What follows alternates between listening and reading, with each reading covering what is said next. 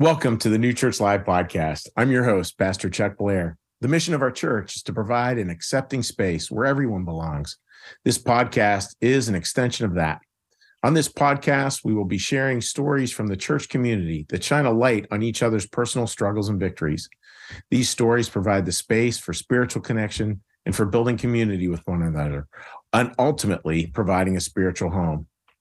In this episode, we will explore the ways in which teens are beginning to explore and understand the world for themselves, how these ideas are explored and encouraged in the classroom at the Academy of the New Church, and how New Church teachings help to provide insight and a real foundation in the ways they are able to begin developing their own spirituality. It is through the incorporation of theology and conversation that students are able to be inspired to go out into the world and live a useful and principled life. Some key takeaways from this episode include what a pastor sees in his classroom teens beginning to explore the world for themselves and how it is a precious place to be with them. Healthy tensions in the classroom, teens trying to figure out what they can trust in theology and where they can adapt. And questions what teens respond to in the classroom, why integrity matters so much, and where it can lead someone in life. What the secret sauce is at the Academy of the New Church. From a teen's perspective, what are they thinking about spirituality? Why are some of the biggest challenges there for their generation? What are those challenges? What type of teachers and role models they look up to and why? And why would they encourage teens to consider a faith based school? Thank you for listening. Let's get to the episode.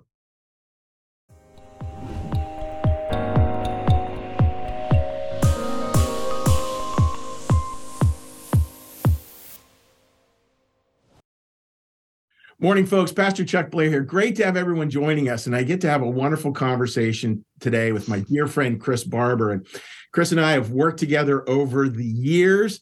And, and both of us share a passion around like how do you combine the idea of spirituality with young adults and how do you how do you present spirituality to young adults in a way that can really serve them it can really help their lives out so with that i'm going to just turn it over to chris here for a quick introduction then we're going to go through a set of questions and just listen to a great conversation and this is great stuff to be thinking about so so chris i want to welcome you and i would love for you to just get a chance to to introduce yourself to our audience Hi, Chuck. Yeah, this is great. I'm really happy to be having this conversation with you.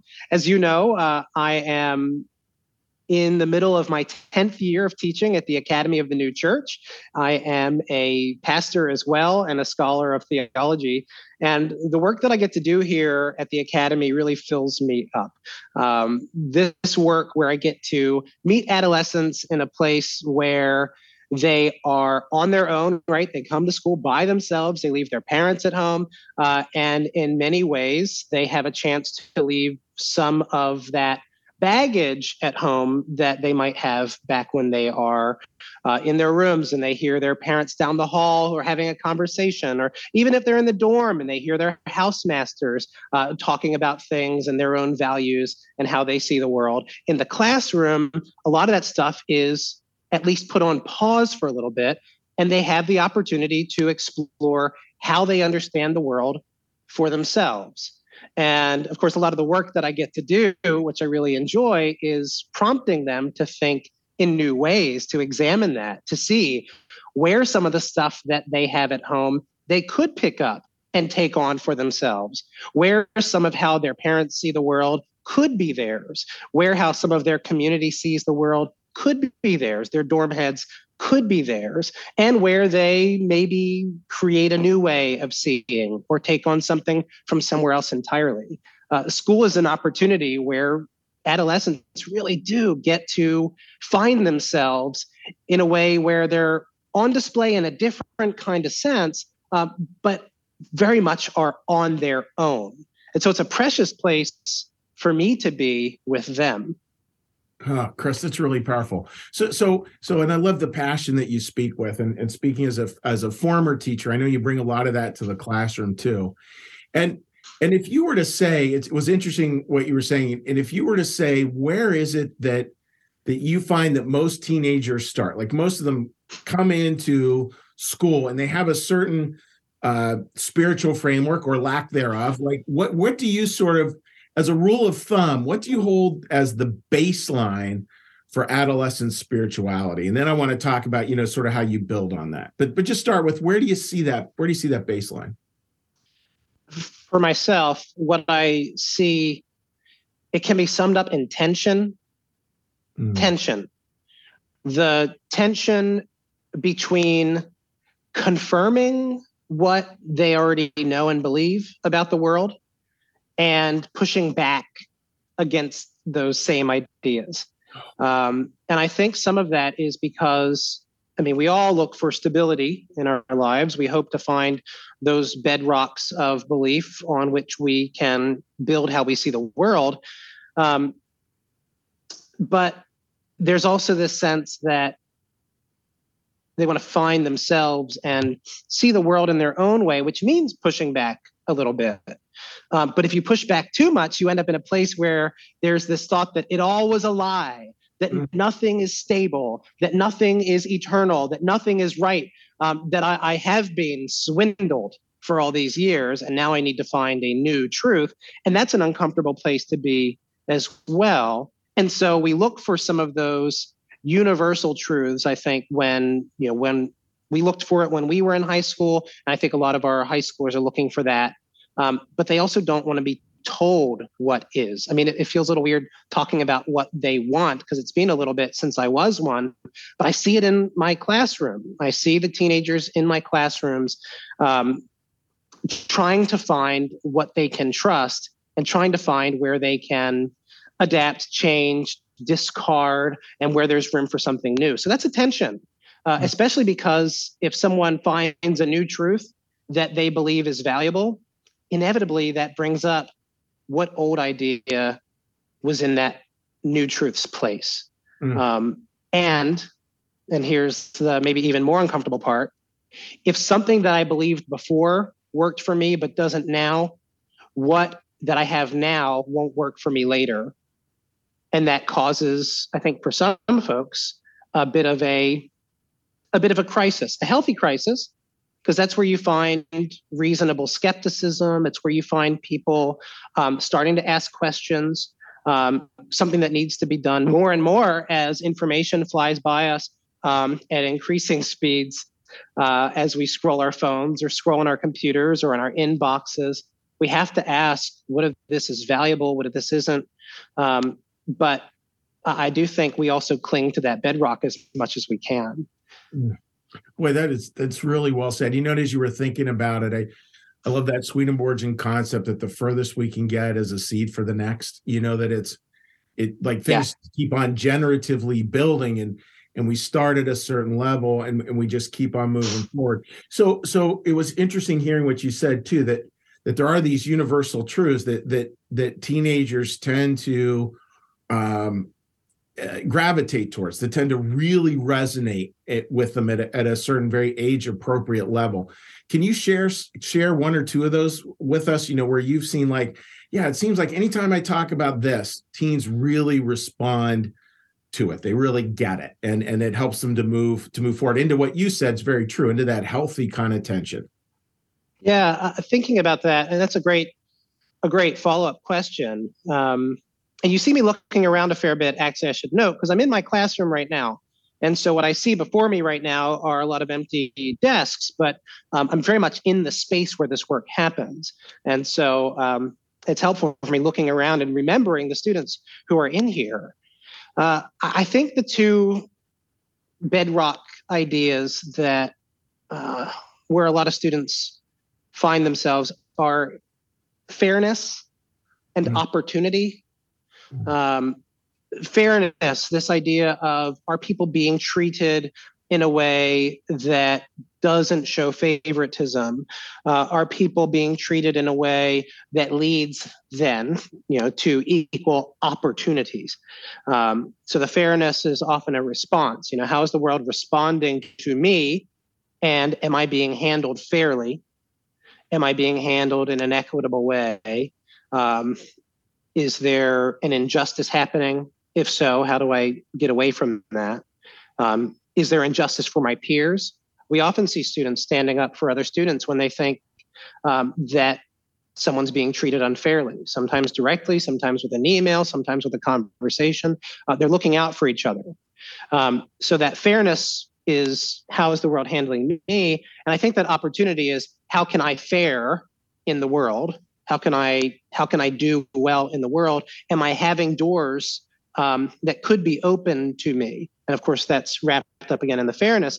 Um, when we notice that there's an unfair advantage, then that comes back to the um, to the fairness idea. So I, I I see a lot of that. I see a lot of that, and I think we can really build off of that with the. I think we can build off of that uh, with the scriptures um, when we talk about the teachings of Jesus, uh, and we see this idea of if we're able to love one another the way that the Lord has loved us, then we too will be prizing that fairness and opportunity. Um, if I may, one of the things that I really treasure about the teachings for the new church is this idea that all people are born for heaven. I mean, there's there's no door that's bigger than that one um, in the hallway of opportunities that we have. I mean, maybe it's the one that's at the very end. It's just this great door that is calling all forward, beckoning with its light, come to heaven. It's what we were born for. Everybody. Now, where that can be a challenge is where we see the unfairness of life. People born into situations that don't quite seem fair, where it seems like people are not getting a head start, but aren't even hearing the sounding gun, mm-hmm. um, where it seems like some have an easier road than others. That question of if all people are born for heaven, right? Opportunity. Uh, how can it be that some people have a harder time feeling heavenly life in this world? Fairness. And so the teachings for the new church, the teachings of Jesus, um, highlight some of, well, what I will say again is a tension that exists in the in in religious life, but also uh, we see in the classroom with our students. Hmm.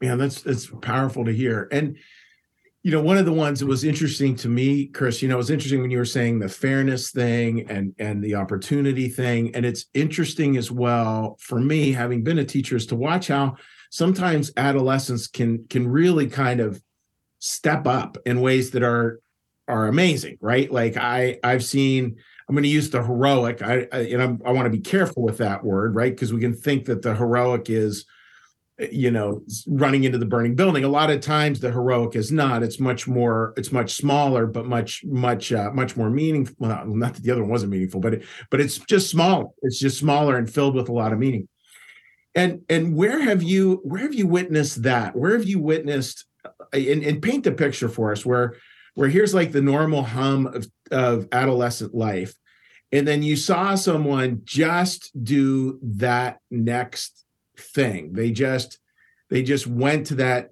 next level. You know, an example I'm thinking of was was I was teaching when 9/11 happened, and there was a student who was so appalled by how Afghanis were being treated.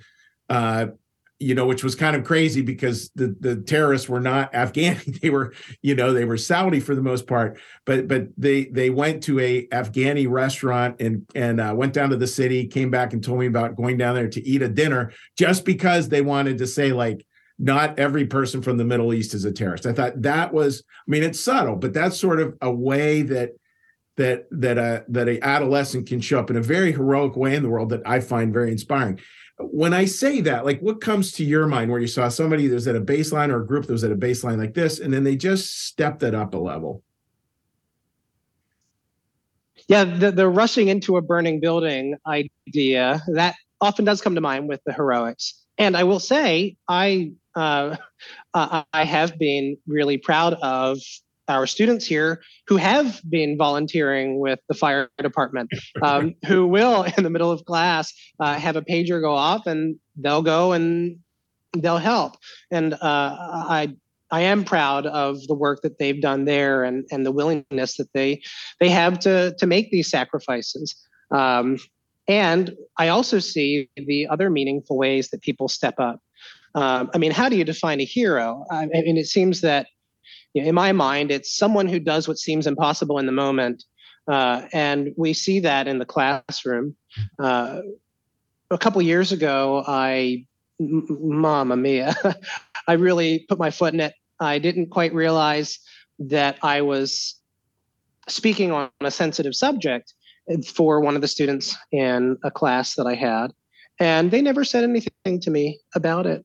Um, but one of their classmates did take the time to come and let me know. By the way, um, this is the situation, and, and small, right? In in the grand scheme, if we're looking at the ledger of of heroic deeds of what we would put a quote around and say heroic, it I, it might not even make someone's list.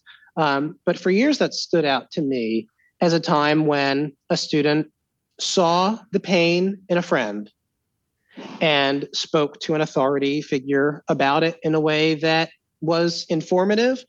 Um, and it wasn't reprimanding me in any way, but put me back in my place in a way to remember that the folks in the room have life experiences that I'm I'm really not always aware of.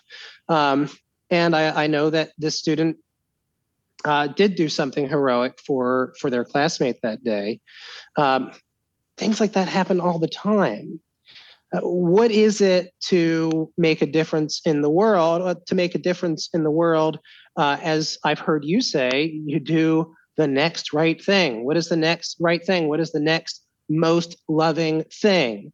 For how many people don't do that? For how many times in a day I don't do that? Uh, it really counts when someone does. Boy, that's oh boy, that's so well said. You know, I was, I was thinking Mother Teresa's great quote, which I love and repeat way too often, which is uh, we can do no great things, all we can do is small things with great love. Yeah. Those small opportunities really are where uh, really where spirituality grows. I, I find, you know, really people again, they tend to think of it as the big and the grand. And no, it's it tends to be in the small stuff where we really can do it. Right. I mean, well, you know, the um the parable of the king who calls in um, his courtiers and is is like um, basically thanks for visiting me when I was in prison. Thanks for giving me clothes when I was naked. Thanks for uh, they go through this list and, and the people like when did we ever see that? You you've never been in prison. You haven't been sick that we've seen. Uh, you haven't been hungry. Uh, what, what are you talking about Inasmuch as you have done it to the least of these, my brethren, you have done it unto me. Well, visiting someone, right? It, there's expense, costs time, maybe costs a little bit of pride, um, costs a little bit of priorities, right? Giving someone some food.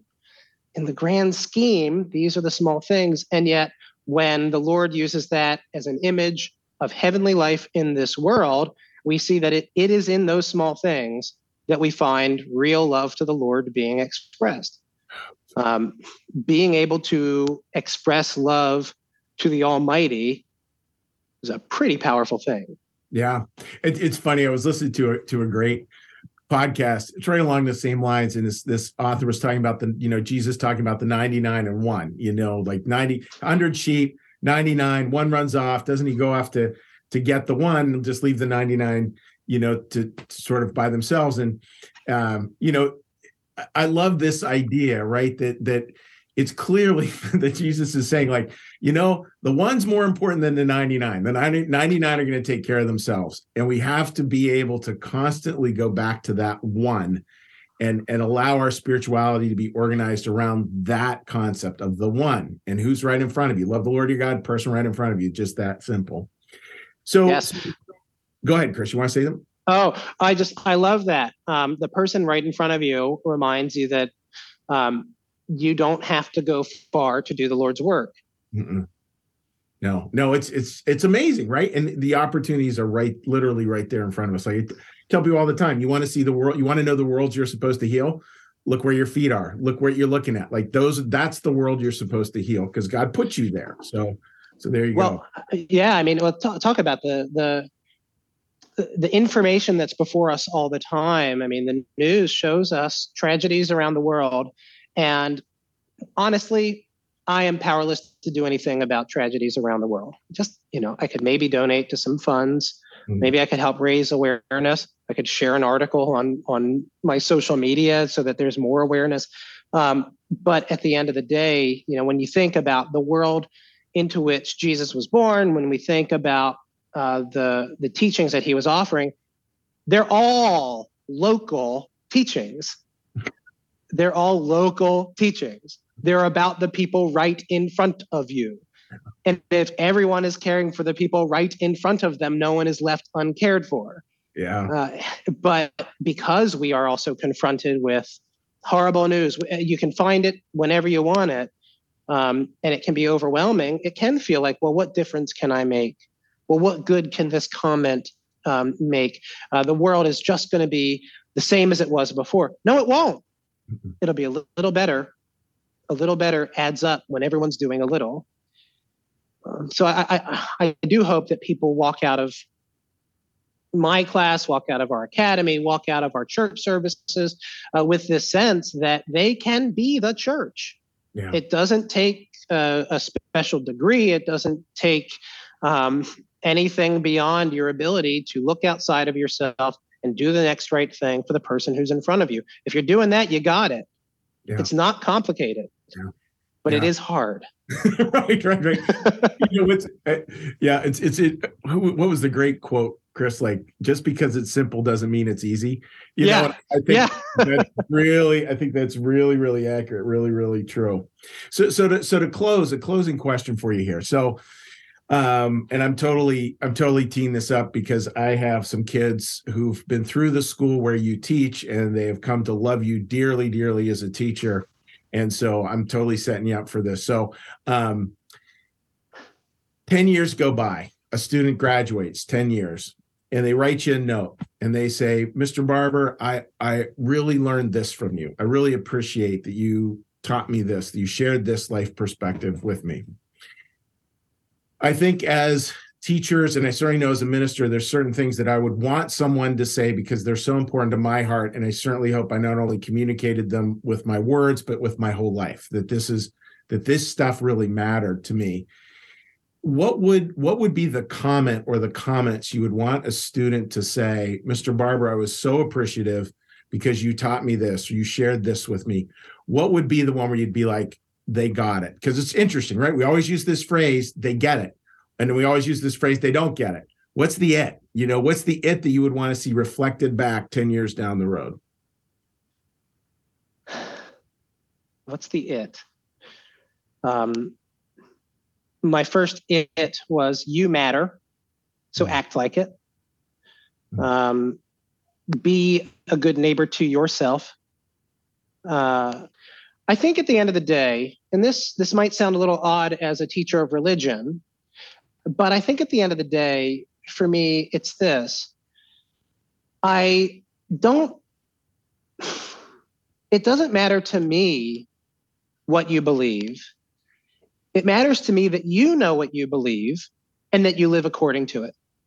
Mm. Because at the end of a life, we will be asked not what did we believe or what church did we attend or where did we sign the membership rolls. We'll be asked how did we live and why? Mm-hmm. And if we are doing our best to stay true to our principles, and if we've developed those principles deliberately, not just because we slid into them, but because we thought about the world and we decided, yes, this this makes sense, then I really think that we'll be in a good place. So for me, I mean, I'd love it if everyone saw the world the way that, that I did. And at the same time, I learn so much from people who don't. I learn from people who are deliberate and are principled in the way that they live out what they believe. So that's that's I think what I hope people will take away from me. Beautifully said. Beautifully said. So, Chris, I want to thank you a great deal. That was a wonderful conversation, and and as always, you offer beautiful insights. And I always leave any any interaction with you. I I leave jealous of your hair as well as uh, you know deeply inspired at the at the same time with your with your thought and your your energy. So I want to give a last invite there out to folks. Again, if you'd like to hear more, we're going to have a special service Sunday, January 8th. Chris will actually be on stage with me, a chance to further this conversation, as well as having some students talking about how does this whole thing of adolescence, spirituality, how does it all go together? And how can we create those communities of caring that can really move the world forward? So I want to thank all of you for joining us, wishing you the very best. Take care. Bye.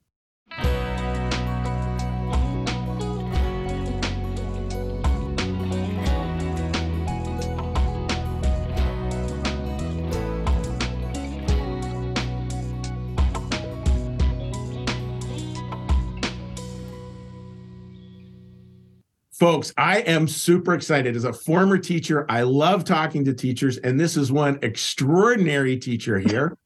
and and so Martha, it's great to have you joining us for a little conversation around, you know, the spiritual life of in high school and how spirituality, teenagers, how all that stuff comes together. So first off, I'm just going to let you introduce yourself to our audience. All right, my name is Martha Odner. I teach um, a couple classes, high school classes, to uh, at ANC at the Academy of the New Church. I teach science classes, I teach math classes. I'm also a mom of some young children um, and a colleague.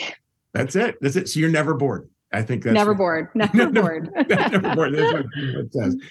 All right. And, and, and Martha, you, you know, being around teenagers and being around adolescents as much as you are, kind of like swimming in those waters when you look at it and you think about yeah this is this is where i see see spirituality the life of a high school student you know how those things go together. What do you think most teenagers what do you see most of them battling? What do you see most of them struggling with at, at their particular time of life I think the one that's been coming to me lately is integrity. Just mm. just figuring out integrity. So figuring out how to be honest with themselves, how to be honest with us, and to put their full effort into things, and uh, to recognize the consequences of what happens when you you lose some integrity.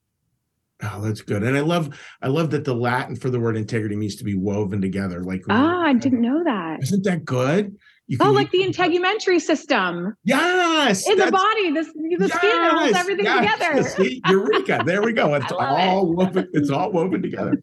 Mm-hmm. And, and if you were to tell them, right? Like if you were to tell them, why does integrity matter so much? Like, why does that weaving actually count? What would you say? Oh my gosh. Yes, that's a great point. I feel like I'm always like, I wish I could get into their heads and tell them these things because they don't believe it now. But these things are going to matter so much in the future for their future selves, for their relationships with other people, whether it's in a marriage or friendships or with children. Like you want to build that integrity, people will trust you, people will respect you um, the more that you have that integrity. And I just feel like they don't see those consequences yet, and and we're trying to help build those that that that awareness of it. Right, right, right right. And and you know i'm thinking rather of a parent who's like nodding their head right now watching this say in nevada and they're like oh man i wish my kid understood the importance of of of integrity. And what's you know like so much of life i think is this balance between push and pull and and the pull part is is is what sort of draws us. So if you were saying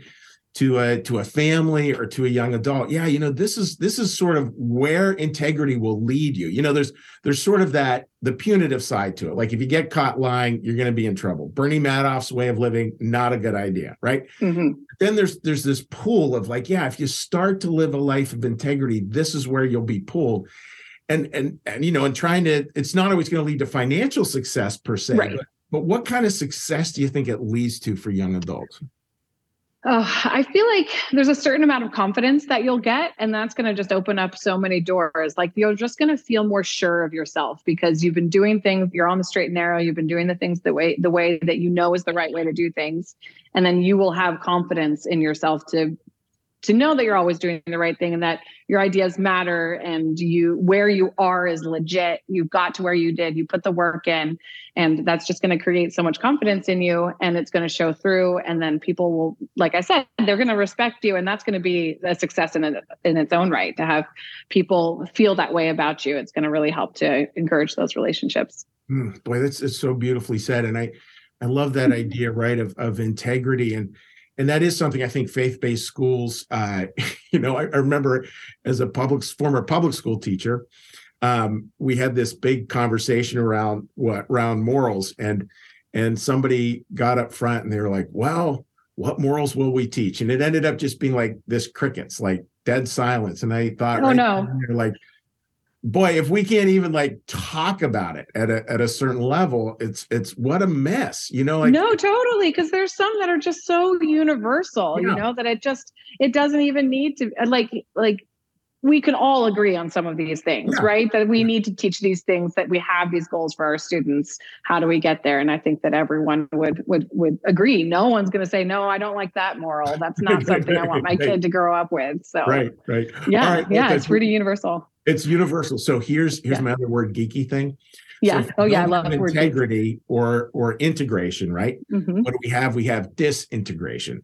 Yes, it's just gonna fall apart. it's gonna fall apart. Fall apart. It just, just fall apart when that doesn't work.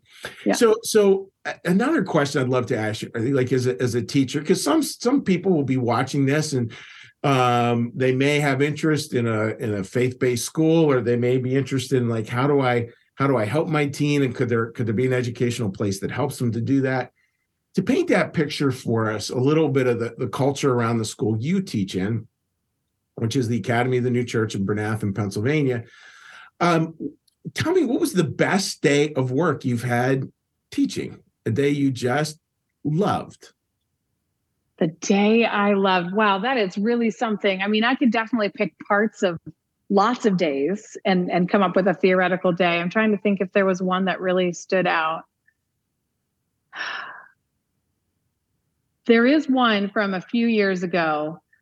It wasn't particularly happy, but just the connection. It was, I think it was when I realized I'm making a difference in these kids' mm-hmm. lives. Mm-hmm. And that was really special. So I just I had a student that was just always checking in with me, you know, over lunch or after school and um, she i don't even remember what the specifics were but she was really upset about something very upset. She was crying and i was i was trying to support her and help her. And i was like don't worry about your next class. I got you. You know we will we'll figure this out. Your mental health is the most important thing right now. And um, i think that where did she need to go in the end? I think she needed to go down to the nurse or something. And i just remember walking her down there and talking and crying with her because whatever she whatever was making her sad was making me sad.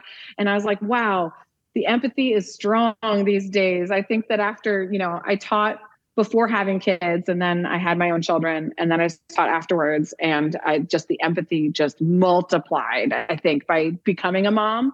So now I just take these kids under my wing and I'm just like oh my gosh I feel for you and they are stressed and then I get stressed for them. Anyway so that was just a really special moment because I I just I felt the, the impact. I felt like, wow, I really can make a connection. That it's not just me over here and them over there. That we're connecting with each other, and I'm actually able to make a difference. So it was a very sad day, but it really sticks out in my memory mm. as as a, a great day. Mm, that's beautiful. I was I was thinking as you were saying that, you know, my my experience was teaching in public high school and then coming and teaching in private. Uh, uh, same school you're teaching in actually you know private faith-based school ANC and and it was just really interesting because uh, in public school you know students were always sort of uh, you really had to keep everybody arm's length like mm. just much more because you had so many they're just right so many students you know i remember the first year i taught what i have i had six classes of 30 kids you know i had 180 students just right and, no. and, there was no there was no walking the halls with a kid who was crying like none of that because we had places to go and people to see. So you know, it's it's beautifully said. Yeah, um, we have lots of chances to connect with our students. It's it's fantastic here. Yeah, I, that's you. You are you are totally you are totally going the direction I wanted to ask you. Oh, perfect. and, and, it was it was it's good. And so, what's what's the the the secret sauce of a faith based school like ANC? I mean, obviously, there's the religious part, and the religious part bleeds out in different ways in beautiful ways actually you know sort of oh, yeah. coloring things in very beautiful ways mm-hmm. What would you What would you say? One hundred percent it's the connections. Yeah. It's the it's the connections between the teachers and the students. It's the connections between the students and each other. And even the students witnessing the connections between the teachers, the colleagues, they know we love each other and that we are family here. And I think that that is is just such an amazing thing to model and they they get into it. They're like, I saw you and Mrs. So and so doing this and that. They, they, they love it. They love seeing the love and the bond that we all have together. But um, no, the connection with our students, I, it's interesting. I'm also the National Honor Society um, advisor for, for mm-hmm. our, our club.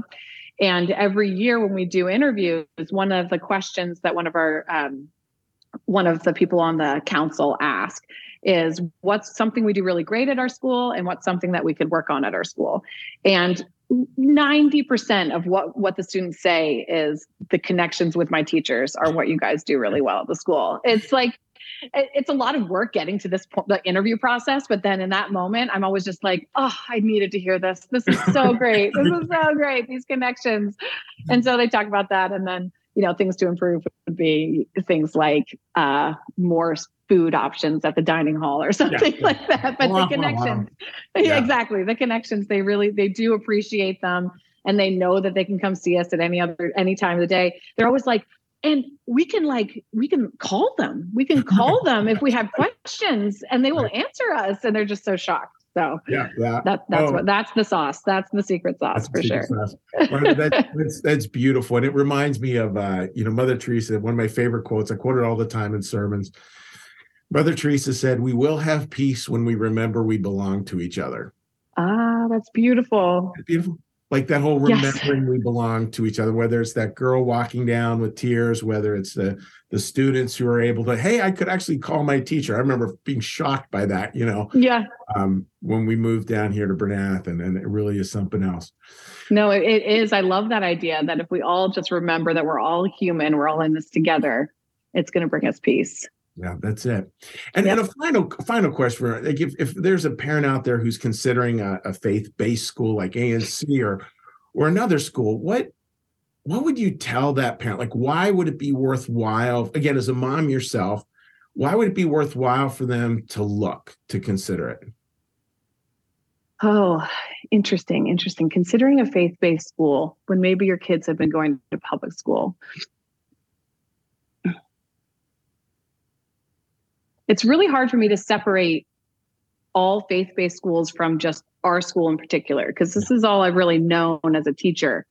Um, and so I'm sure that there are lots of public schools that do this well too, but we love our students so much and we take care of our students and we want what's best for our students. We are there for them in so many ways. And I just, I, I don't know if it's our size and the faith based thing for sure, because obviously we put a priority on doing the right thing at our school.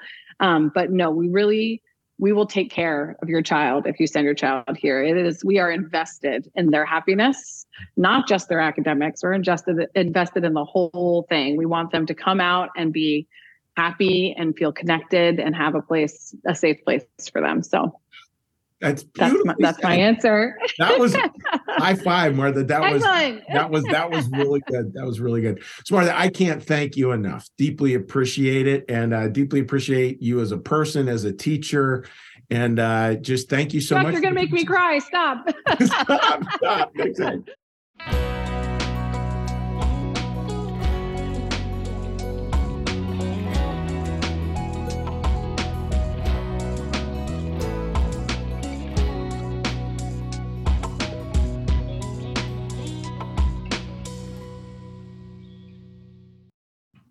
Excellent. All right, friends, I am so excited to be joined by two wonderful students as, as we talk about what it's like to go to a faith-based school and, and how spirituality and, and teen, being a teen, how the two go together. Because I know for a lot of us as, as parents, caregivers, other folks, you know, we, we think about these things and how how do we draw all these together? So the first thing I'm going to do is to just allow these fine young folks to introduce themselves, to give us their name and where they're joining us from today. So, Sophia, you want to go first? Um, sure. My name is Sophia Irwin, and I'm at my house in Upper Moreland. Great, great. And Alameen, go ahead. Uh, my name is Alameen Adibade. I'm at home right now in Philadelphia, Pennsylvania. Great, great. So these folks are all joining us from the, the wonderful southeastern corner of the state. And what I'd like to start out with is, is this question of what do you what do you folks kind of think most teens are are thinking about spiritually? Like what's what's near and dear to their hearts as you see it? again, you both go to a faith-based school, the Academy of the New Church. And imagine a lot of kids and a lot of families out there who are watching this probably do the same in different different kinds of schools. But if a parent was wondering, yeah, I wonder what's going on with my teen, I wonder what they're thinking about in terms of spirituality, what would you answer? And Sophia, I so appreciate you volunteering to go first. So what would what would you what would you answer to that question? What do you think teens are sort of thinking through? I think, especially in high school, a lot of teenagers are having questions about spirituality and trying to figure out where they fit in with it. So I know for me, a lot of what I was thinking and what I am thinking is how do I fit into this bigger plan that God has for us? Mm-hmm. And so I know that part of the way that I fit into that plan is I reach out to people and I try to make connections. And um, the Lord teaches me that by making connections and by loving other people, we are loving Him and we are serving Him. So I think that a lot of teenagers are trying to make those connections, whether whether they're trying to or subconsciously, and by doing that they're connecting themselves to god. Very good. And this is your geeky little religion lesson for the day sophia. So the word religion religio like ligament means to reconnect. Just just fyi like who knew right? Kind of your little interesting interesting factoid for the day. I mean what about you? What do you kind of see as as the spiritual thing that that that teens are thinking about? Um i think in like the time and space that we live in we're exposed to a lot and um, going to like a religion-based school, you get a chance every morning, like example in chapel, to just stop and see where where you are in the world and like see where how things are affecting you and take a message in for the day. I think for teens, again, we're we're seeing we're exposed to a bunch of things, and when it comes to religion, I think when we get a chance to just sit down and hear words from people who know and who've experienced the world, I think in terms of religion, I think for me, that's how it affects me in my everyday life is just being able to sit down and stop, you know, getting them 15, 20 minutes a day to stop and just take it all in. Mm-hmm. Boy, that's beautifully said. Beautifully said. Yeah. And isn't that interesting, right? We're trying to find these little oases where we can recalibrate, get ourselves squared away. You know, I, I know with New Church Live, my particular congregation, we do a little morning meditation because pe- people love it. We just need something that kind of draws us in. And and a, a second question with that, you know, uh, and I love the way both you guys answer. Sort of, you know, that idea of teens looking for connection, those, and as well as teens looking for sort of a uh, a set aside space to just have calm in their life and just kind of get a get a chance to to reorient their lives. And and a, sort of the flip of that question is, what do you think the biggest struggle is for your particular generation? Like you folks, I would not, to be honest, I've I taught for a long time before being a pastor. I would not want to be a teenager in this era. You know, that's just me. You may be thriving, great, but it's just it's tough. I mean, I think you're facing things that my generation did not have to face. Um, I don't know if you feel that way or not, but I'd love for people to get a chance to hear where do you see the challenges for your generation in particular, uh, you know, as you move forward in life. So, Sophia, you feel like getting us started with that one? I'm sure. Um, I know for me at a faith based school, I went to the elementary school and the middle school as well. It's a lot of information all at once that you're getting, and sometimes it, it is hard to stop and just think about it.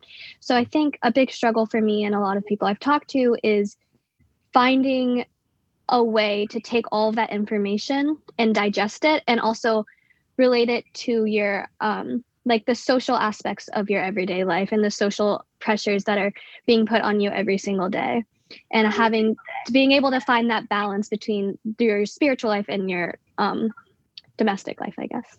Oh boy, that's well said, right? It's always about it's interesting how that balance is so dynamic. It's it's something we need to recalibrate all the time. You know, how do we how do we sort of serve both in? How do we bring the two together? Very well said. Thank you, Sophia. What about you, Alameen? What are you thinking? Um, so struggle with uh, I think for me again is along the same thing that Sophie said, just figuring out how to balance everything. Like for us, like more than any other generation possible, we have access to literally anything that's going on in the world. Like there's war in Ukraine, there's this over here, there's laws that people aren't happy with, and all of that is at our fingertips, and we can see what's what's happening to people over the world, and at times just just handling it it's pretty hard. So I think yeah, just just handle loss pretty hard. Having all that information thrown at you, it's pretty hard. So handling, figuring out a way to handle it at times can be tough, especially when you're going through school, sports, and everything. And uh, yeah, I think that's it for me.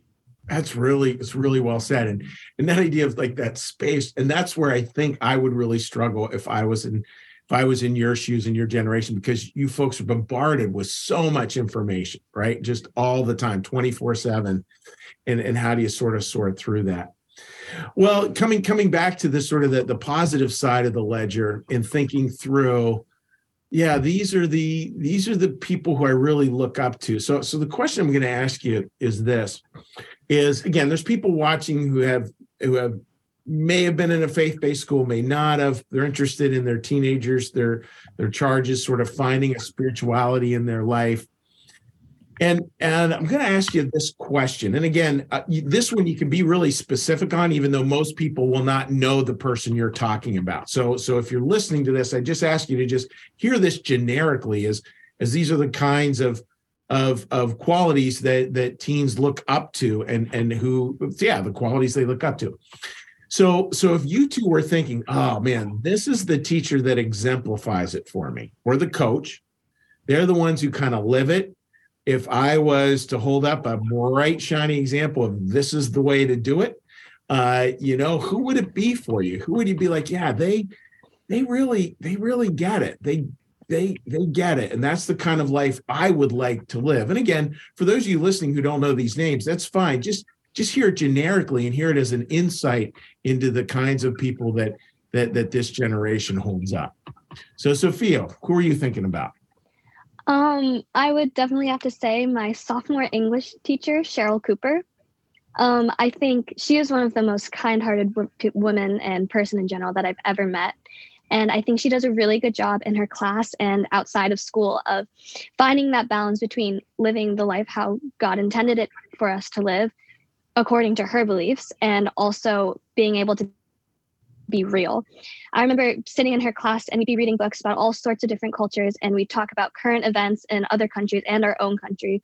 But we'd always find a way to bring it back to our school and our lives and our um and our personal lives and also see how religion played a role in that because a lot of the time with a lot of issues religion is a huge um, point and i think she does a really good job of living her life with kindness and with love, but also taking account facts. And I think that that's just, I find that amazing. It's, it's beautiful when you watch that, right? And I, I'm thinking of the beautiful quote, uh, you know, that what else is a life of worship but a life of kindness? You know, said that's pretty simple, pretty, pretty, pretty direct. So thank you, Sri. That's a beautiful answer. I mean, what about you? What are you, th- who are you thinking of? Um, off the top of my head, I think right away, I think of Mr. Reuter and Mr. Heim which are that's my Mr. Word is my English teacher and also the assistant principal at school, and Mr. Hines is my human anatomy teacher. And what I really appreciate about those two, and um, is just how real they are. Like often, you know, you want your teachers to be um, uh, um professional, obviously, but at the same time, you want to feel like you're in a classroom with another real human being who you can have a real conversation with. I think I think they both do a really good job at that at teaching the subject well. At the same time, you feel like you're talking to a human. You feel like you're talking to people with real life experiences. And neither one of them ever try to come off as, you know, being perfect or that there's always a perfect right answer for things in life. Sometimes you just you're gonna have to figure it out. Bad things are gonna happen. And at the end of the day, you have to choose to be a good person and um choose to be an educated person. So yeah, those two for me are definitely my go-to. That's a great answer. And I, I, love that, you know, I'm thinking of your answers like a Venn diagram. And the word both of you used was the word real, which was beautiful. You know, you know, I think your generation is going to smell out a phony in about three seconds flat, you know, and and that idea of really honoring people who have that real, you know, they have the ideals, but the ideals are grounded in a real, in a reality, a reality around life, a reality around how life works. That's that's that's beautifully said. Thank you for sharing that. I mean, so um, the last the last question is if a parent was thinking about a faith-based school and it might be the one you guys go to the academy of the new church it might be the catholic school around the block out where they are in, in des moines iowa like who knows right? What would you say to them in terms of you know why they should think about it? Not necessarily why they should do it but but why should they think about it? Why should it be part of a consideration as part of the way that a that an adolescent grows and matures and moves forward in life. So, Sophia, what, what would be your your your sales pitch? Um, well, I would definitely encourage a pro cons list, is because I think that's a great thing to do. But I think one of the main points is that I believe that a faith based school builds community. Whether you're joining it as part of the faith or if you're not, there's always going to be something that you're all have in common, and it's going to be that you go to that faith-based school. And whether you're arguing about the teachings they're saying or if you're agreeing on them there's going to be a conversation about it. And conversation is what starts a community. And growing up that's what you need. You need people in your life and you need to surround yourself with people either like-minded or not like-minded so that you can learn from them. And i think going to a faith-based school is a really good idea for a teenager because I think it allows them to be exposed to different ideas. And I think it allows them to develop the ideas for themselves and have the tools to do so. That's really well said. You know what I was thinking? You were saying that quote I really love is the idea, you know, we're searching, we're searching for unity of purpose, not uniformity of thought. You know, that it's it's and faith-based schools all over the country have this way of moving towards something with purpose. They don't have necessarily uniformity. As you said it's not everybody believes the same thing but even that conversation is which has a dynamic tension to it is really healthy. So that's very well said. Thank you. I mean what about you buddy? Um, i think no matter who you are what religion you follow all religions usually follow the same basic outline or fundamentals and it's that at the end of the day care for your neighbor and love everybody. So you have a teen or any kid and you're thinking about sending them to a school, I think a faith-based school is definitely one to look at because, you know, if you're a parent, I feel you should want that for your child to understand that caring for other people and loving one's neighbor and yourself along the way is important. And um, often when people hear faith-based school, they think of a certain religion and that people are trying to put push that religion on you. Um, I'm not of the new church religion. I go to Academy New Church, and it's there's always a space that lets me express you know what we're talking about mine the way i see life and which religion i come from. And i really appreciate that. And teenagers right now in the world we we don't we're questioning like what's what's the goal? Like what's it all for? And it's really hard doing that in this atmosphere that we live in. And a faith-based school just you know helps keeps you grounded again like i said you know those 20 15 minutes at the beginning of the day you get to sit there and you know figure it out a little bit more than you than you did yesterday and um, yeah. That's beautifully said. And I, I love, you know, I, I love the idea of compass versus roadmaps, right? And that's what, you know, religions do share so much in similar and, you know, so much in common around what the compass is, like what is true north and being in schools that can, as somebody who taught in public school and then taught in private school, you know, just seeing the difference between the two and the, and the real joy of watching people find those, that true north and really get oriented to it. So on behalf of me, the New Church Live audience, I want to thank you folks so much. That was very insightful, beautifully said. You are wonderful young adults and deeply appreciate you taking time to chat with us today. So thank you so much. Yep, thank you. Thanks for listening to the New Church Live podcast. You can find resources and links from this episode in the show notes. If you enjoyed this episode, be sure to follow and review our podcast wherever you get your podcasts. It's a free way to support us. Follow us on Facebook and Instagram at New Church Live or visit newchurchlive.tv to subscribe to our newsletter. Thank you for listening. We hope you enjoyed this episode. Be sure to check back on Sunday for recording of our weekly sermon, which is uploaded here each week.